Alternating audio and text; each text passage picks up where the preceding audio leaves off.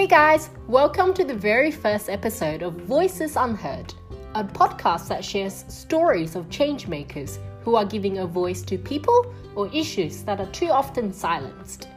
Joining me today for our very first episode is Yasmin Arkenstore. Yasmin is a classical soprano with a passion for OCD advocacy. Before we get started, please note that this episode contains deep conversations around mental illness and OCD, which some people may find distressing. Don't worry, we won't get into too much detail, but if you're uncomfortable around this kind of conversation, you may want to skip to the second half of the episode. Now, without further ado, let's get into it. Hey, Yasmin. Thank you so much for agreeing to be featured on Voices Unheard today. Yay! I'm excited. so, to start off, could you please tell us what obsessive compulsive disorder is for those of us who may not be so familiar with it? Yes. So, essentially, obsessive compulsive disorder is an anxiety disorder um, where the sufferer feels that they need to do uh, a bunch of rituals um, in order to neutralize uh, a feared thought or feeling. So um, uh, we basically call them intrusive thoughts. Uh, intrusive thoughts are when you get a thought that is disturbing in some way, um, gives the sufferer a sense of disgust or horror or shame or just some negative uh, and intense emotion. And then, in order to get rid of that feeling or that thought, um, we as sufferers feel that we must do uh, either a mental ritual, something in our head, or a physical ritual to um, neutralize that fear and make it go away. But unfortunately, these rituals um, just make things worse and prolong the obsessive cycle. Mm, I see can you give us an example of what this whole process looks like then? Yes. Okay. So um, I'll use uh, an example of, of one of my obsessions. I've got quite a few themes, um, but the one that has always kind of been the most triggering to me, or the one that's kind of stuck with me for the longest, I think because of my singing and and you know performing from a young age, is the fear of my um, throat closing up. So that's been um, kind of a, a, big theme for me. And so um, over the years, in order to kind of navigate this, I felt that I've needed to um, voluntarily swallow in order to make sure that I don't gag or embarrass myself in, in front of other people. And um, so this could look like, oh, I'm scared that I will gag in front of other people. So now I'm going to do a bunch of swallowing compulsions to make sure that I don't do that. And so then I get caught up in this cycle. I get a headache. I get very tired um, because I'm involving myself in this uh, kind of torturous process um, of trying to escape um, the initial fear of embarrassing myself, um, if that makes sense. Mm, Interesting, very interesting. And what do you do personally to get out of this vicious cycle, so to say? Yeah, so the therapy is to do what we call exposure response prevention, uh, which is to do, uh, well, to try, uh, it's very difficult at times, um, to do the opposite of the urge. So, whatever the urge is to do, um, we have to work on in our own time. Um, trying to resist um, the ritual. Um, and it can feel extremely difficult because everything in our body and our brain is saying, please do this thing right now. Um, otherwise, you're going to die, or you know, uh, this this terrible situation will happen, uh, and there's no going back. And so um, you'll feel really overwhelmed in your body to do this thing, and it feels like your life depends on it. Um, wow.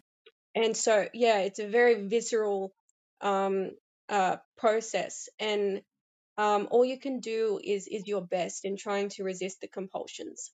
Wow. Do you have any kind of relaxation techniques that you use to resist the compulsions? Yeah, I mean, I I work a lot on meditation. Um, I do uh, uh, yoga quite a bit. Um, anything that allows me to kind of uh, refocus to my breath and um, you know, in for four counts, out for four counts, that sort of thing. Um, but I actually have a happy box or, or a relaxation box, really, where I put all um, the little things that help me to refocus or um, get me through a, a difficult uh, cycle. Mm, wow, interesting. I should really start one for myself as well. I really recommend it. It's it's it's really helped me because so, I can just go to the box and pick something out, and um, I've also got a little uh, bag where I can pick out um, refocusing tools. So it, it can it can be a, a mixture of uh, refocusing tools, relaxation techniques, or just plain fun, um, just to uh, help help to help um, get out of the rumination and um, being stuck in this cycle, basically. Mm, I see. I see. Wow. And I'm just I'm just kind of wondering, um, and does having an OCD affect your everyday life then? Yes. Um, well, some days are quite uh, they're more quiet than others. Mm. Um, other days can be very loud. The OCD is very loud, and it's kind of begging you to do these rituals. Um, mm. and those days are really hard and exhausting. Um, uh, what they can look like for me, if I'm if I'm really struggling, is kind of lights out. You know, lay back down in bed, tension, mm. headache, and uh, you know, uh, tension elsewhere in the body, and all you can do is just take care of yourself and be kind to yourself. It's it's a hard mm. process. Yes, for sure, for sure. I mean, like like with anything, there are good days and there are bad days. So as long as you exactly. kind of you know you're trying your hardest, that's kind of the most you can do. Absolutely. For sure. I'm also kind of just wondering. Um, so I feel like OCD is something. I mean, a lot of um anxiety disorders are kind of just thrown around in pop culture, and so I what I'm wondering, what do you say to people who are like, "Oh, I'm so OCD" and things like that? Because that kind of thing really um it angers me. So I'm I'm kind of I'm wondering what um someone who actually has an OCD would say to someone else who says something like that. Yeah, you know, that's a big thing in the community. Um, a lot of people in the community get really hurt when people say things like that because it feels like a bit of a slap in the face to to OCD sufferers who kind of struggle each day and you know trying their best all the time to not do rituals you know and so um i sometimes i just uh or in the past because i've been a shy person i've just kind of let it go but um these days i try and educate like in a kind polite way i try and say look, um, that isn't what OCD actually is. And I put them in the picture and I explain what OCD actually is. And usually they'll be really understanding. Sometimes they'll be defensive. And I guess, um, you know, they're working through their own stuff. And so we've kind of just got to, you know, accept that not everybody is going to be uh, accepting and understanding of, of, you know, our story and um, what we uh, have to bring to the table, if that makes sense. Yeah, yeah, wow, wow. I guess it's kind of the onus is on all of us to start educating people about mental health if we have kind of extra knowledge and experience about it then.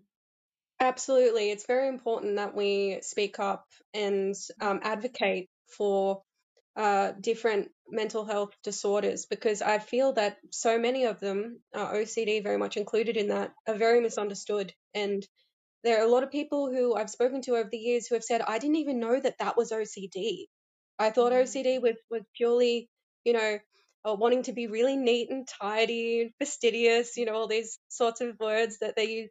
But it's it, it's more so that, you know, we get this really uh, triggering intrusive thought and we feel we need to do something about it. And that's what the whole torturous process of it is.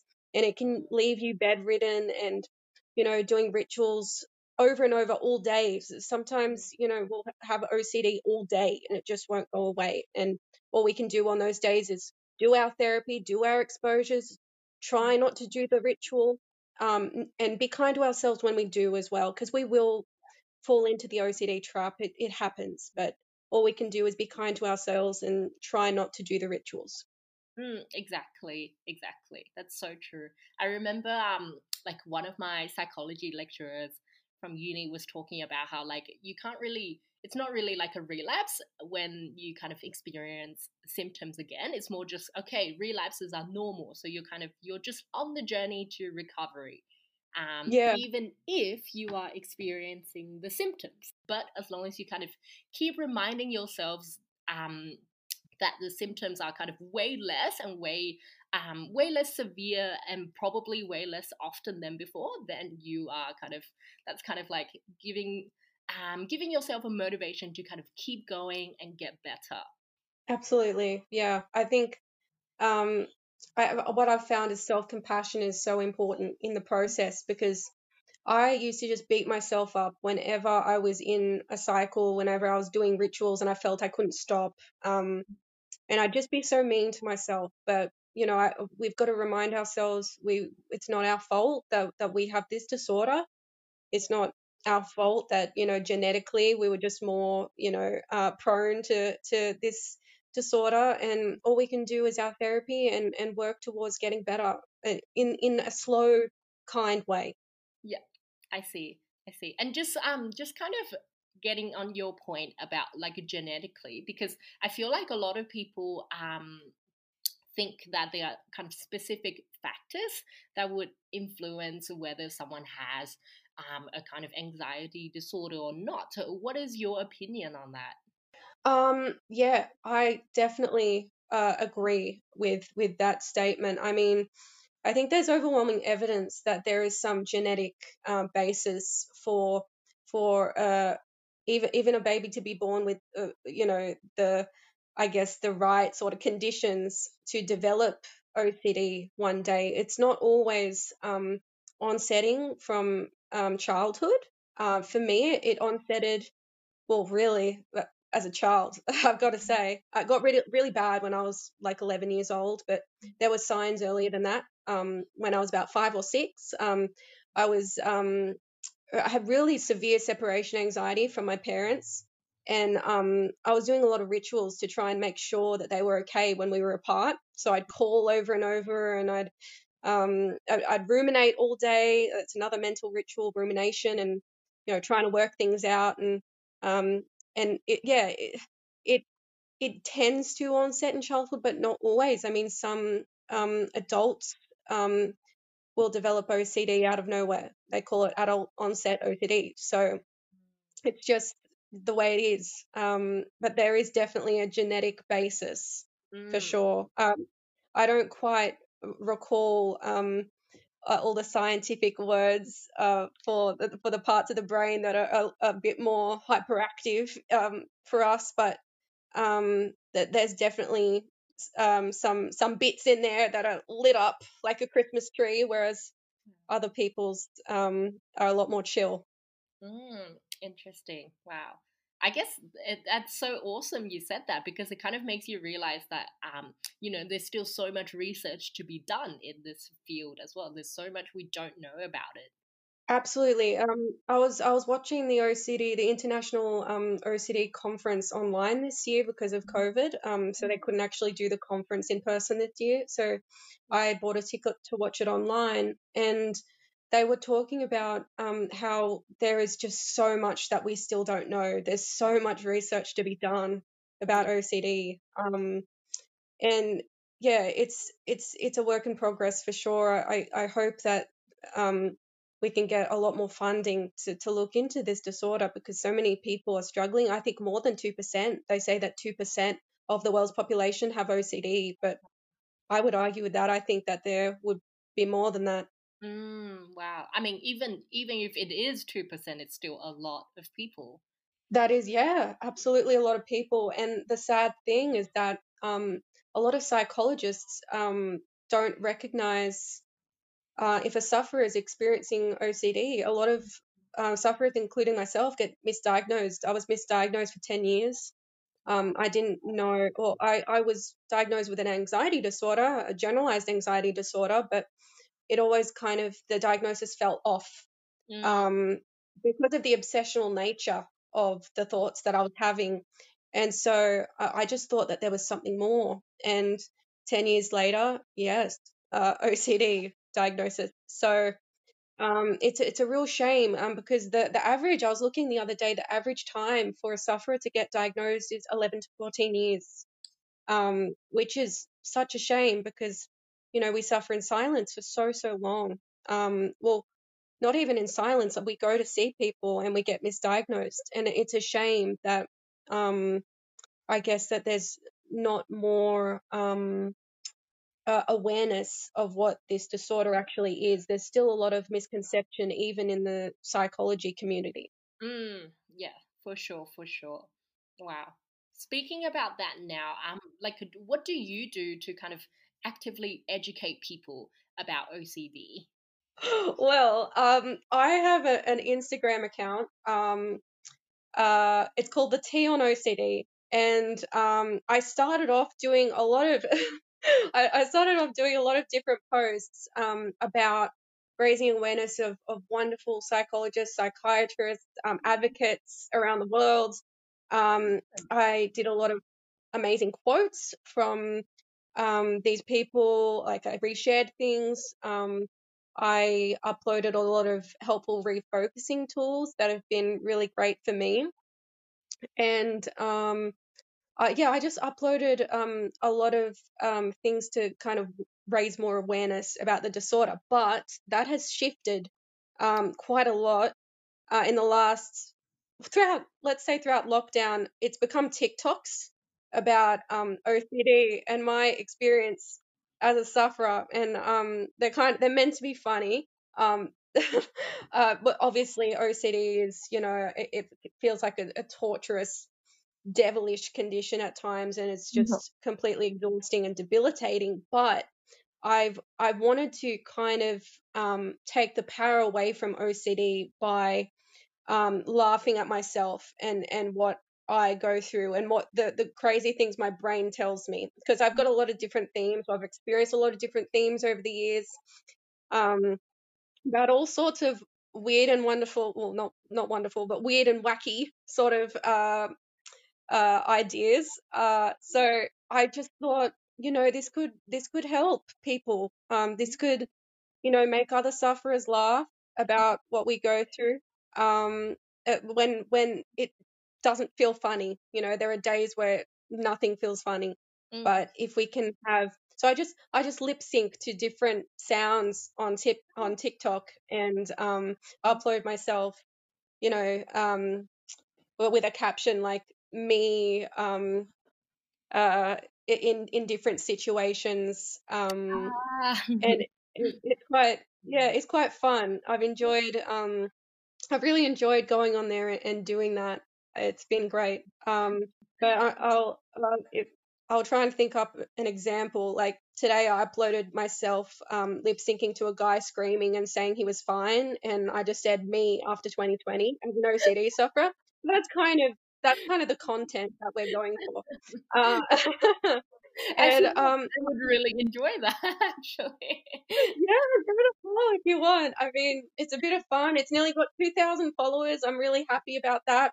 I've had it for a few years now, and um, it's taken a while to kind of you know pick up a mm. following, but uh, I'm really thankful and um uh, you know, i am talking to people every day from all around the world, um, wow. even from the IOCDF, so, wow. which is the International OCD uh, Foundation, wow. and um, it's it's just really it's really amazing to talk to fellow sufferers and uh, relate to these beautiful beautiful people. A lot of people don't realize how how lovely uh, OCD sufferers really are. I mean, mm. you know, so many of them have heightened empathy, mm. um, very brave because we have to face our fears every day.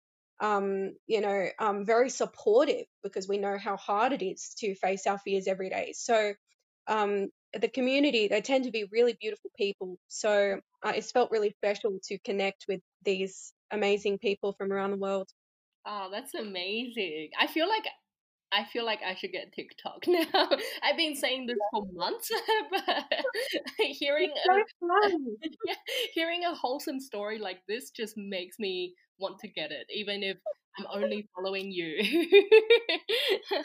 It would it would be really fun. Um, I, so I do I do a lot of um TikToks as well around different themes. I mean, uh, there are a lot of taboo themes which tend to be more of a sexual nature as well. So, Mm. you know, fear of having um, intrusive thoughts about someone walking down the street or even someone that you know or even someone in your family. So Mm. having um, thoughts about, you know, what if I am in love with my dad and, you know, the person is not, but the, the, the thought was so triggering to them that it keeps looping. And so they're doing things mentally to try and to try and figure it out and and make sure that they're not in love with their dad, right? Mm. Um, and so um, that can easily anything can become an obsession. Anything, uh, as long as as long as it's triggering to the sufferer, it can be an obsession. Yeah. Um, and so you know, I'll uh, for sexual sort of themes, I'll you know I'll upload. Uh, I tend to have me as Yasmin, and then OCD with her hair back, so you can tell um you can tell who's who and then um i'll be just like sitting there and then you know i'll turn into the ocd and and you know i'll i'll like lip sync some some lyrics from WAP or or some song that's very sexual um and and then it'll it'll cut back to me and it'll just show the kind of di- dichotomy between the two uh sort of uh figures i guess That's awesome. And I feel like something like that um, also really highlights um, the fact that, you know, someone uh, who has, who kind of identifies as someone with a mental illness, that's not them. Like they're kind of two um, separate entities, um, if anything. So that's really awesome that you kind of, you're highlighting that in your profile as well. That's really cool. You make me really want to get TikTok now. Um, Please do. You'll have so much fun. You might get a bit addicted, but you'll have loads of fun. yeah. Homework for next time. um, um, so I guess like uh, so we're kind of getting to the end of our um podcast session now, and I just I'm just wondering, what do you think a layperson like um, like you and I do, you know, because I think most people would be like, well, okay, great. Like, I have more knowledge about OCD now, but what can I actually do about it? So, what would you say to people who ask you, like, what can I actually do to better support those with OCD? Yeah, that's a really good question. I think um I think family accommodation in OCD is a really big thing. So families unknowingly um, helping their kids ritualize or, you know, helping even their partner ritualize. Um, so I think it, first and foremost, it's very important that they become as knowledgeable about the disorder as they can be so they don't help um, their loved one do compulsions because um, that's that's the trap that that me and my parents have gotten into is that you know you, you want to help your child or you you want to help your loved one and they're suffering you see them suffering and um, unfortunately just um, uh, helping them ritualize is going to make things worse. It might seem like the the right thing to do and that you're being you know kind and and uh, supportive but it's actually detrimental to the sufferer. So i'd say learn as much as you can about how to resist that that urge to to um, help them do the rituals Yeah. um, uh, donating is always an option to to the IOCDF. Even following some accounts, you know, just for um, to help them out a little bit. Yeah, just just help. I guess helping out um, small businesses. Even like I have a friend um, from New New Jersey um, who I found on TikTok. She's awesome. Uh, her name's the Octopus. Uh, so OCD Opus, uh, and um, she makes stickers. Um, and she's she's made like a uh, um, OCD is not obsessive Christmas disorder, a sweater, and um, she she sells those on Etsy. So I guess just helping out small businesses like that. But yeah, there are loads of things you can do. Wow, that's awesome. Cool. So thank you so much again for um coming along on this journey and Thanks for having me. even though you know like i have a psychology background and everything but i'm still i'm always learning and so very thankful Yay! Oh, you're welcome. Thank you for having me and for allowing me to speak about this topic. It's very important to me. Mm, Yeah, for sure. Um, thank you so much for tuning in to our very first episode again, and we should be expecting an episode very soon. The next episode will be a conversation around community mental health. So if you want to be notified when it's out, make sure to subscribe to Voices Unheard on Spotify, Google Podcasts, iTunes, or whatever it is you listen to your podcast on.